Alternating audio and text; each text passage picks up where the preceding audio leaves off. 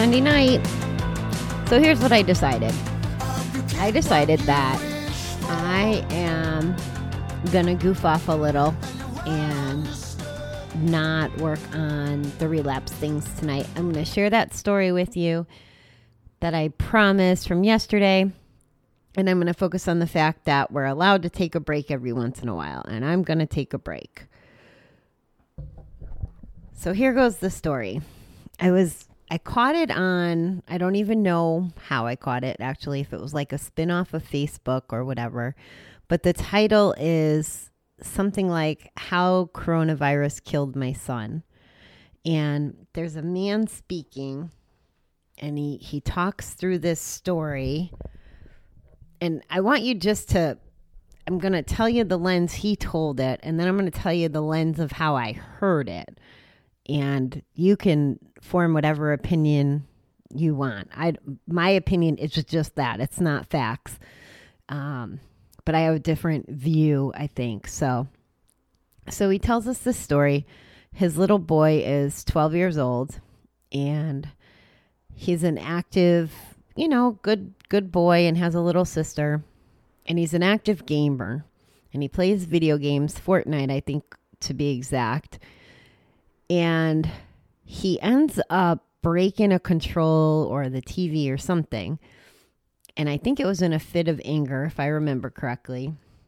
So he broke it. And because he broke it, I don't want to say with intent, but it wasn't completely an accident. The parents decided they would make him, you know, take a break from video gaming and he'd have to, you know, do extra chores and kind of earn his way to this new whatever it was that was broken.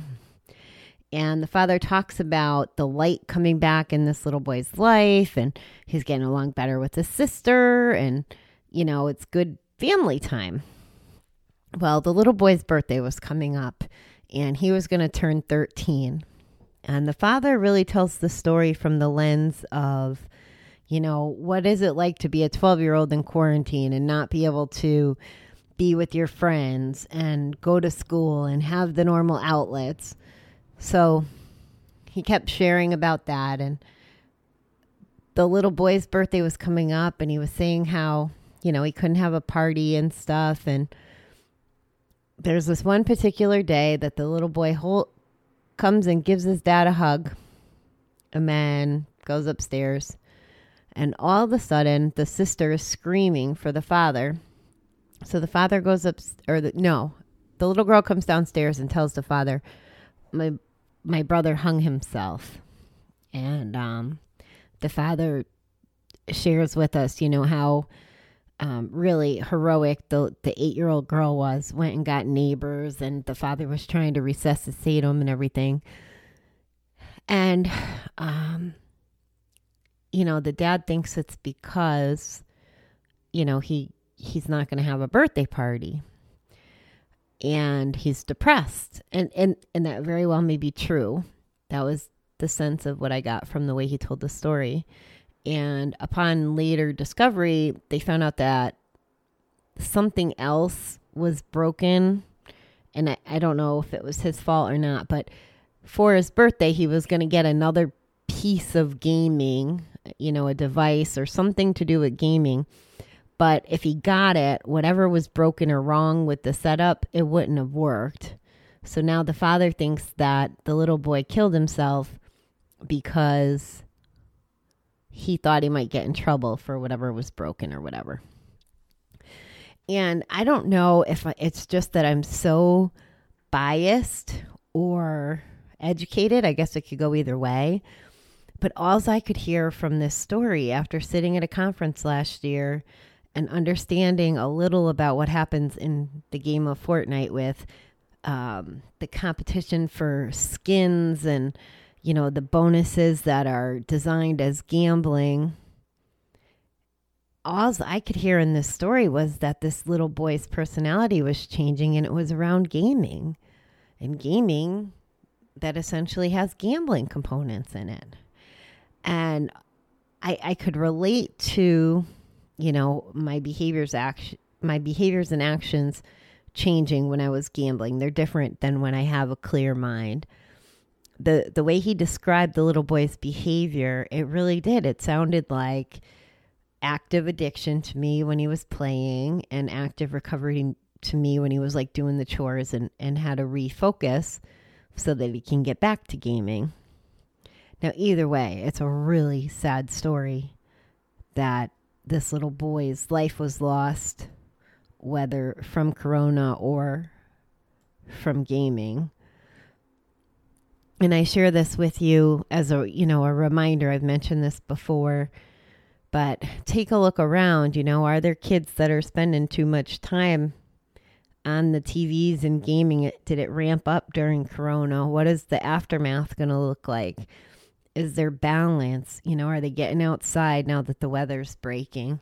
Now, I'm not a parent. I'm I'm just someone who's trying to pass information along as I consume it. And I I just thought that it was important to call out this story and you know, take a look at your kids. Are your kids acting different?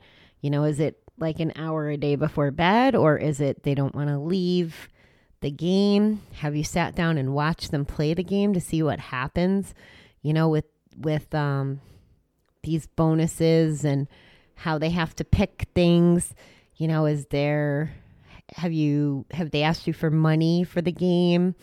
So there's there's some definite tells, and if you didn't know to look for them, I just am letting you know it might not hurt to look for some of the signs.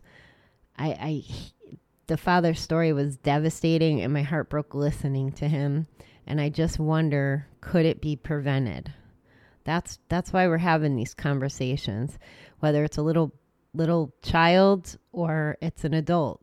I i know someone at least one person who is a young adult has been gaming his little brother games.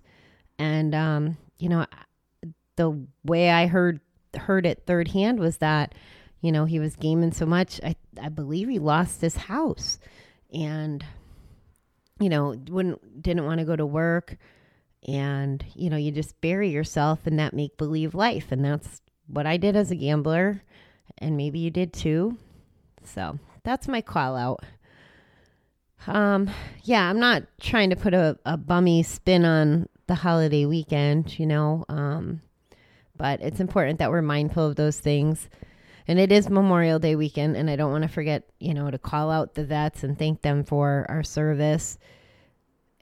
I have been fortunate enough to know a lot of vets, and, um, you know, they're it, some of the, I've never gotten in detailed stories, but the stories around the stories, I guess, um, you know, there's one of my friends in Kansas. He keeps in touch with his war buddies, and you know, there's been some strong bonds created out of that.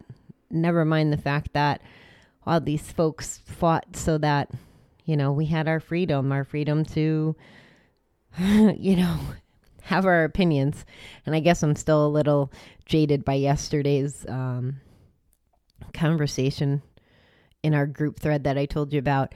Um, you know, the opinions that get everybody in trouble when, when we argue. But nonetheless, the vets fought for that, and we should appreciate it. Okay, beautiful people. Bobbie Awesome is going to chill out. I will chat with you guys in the morning.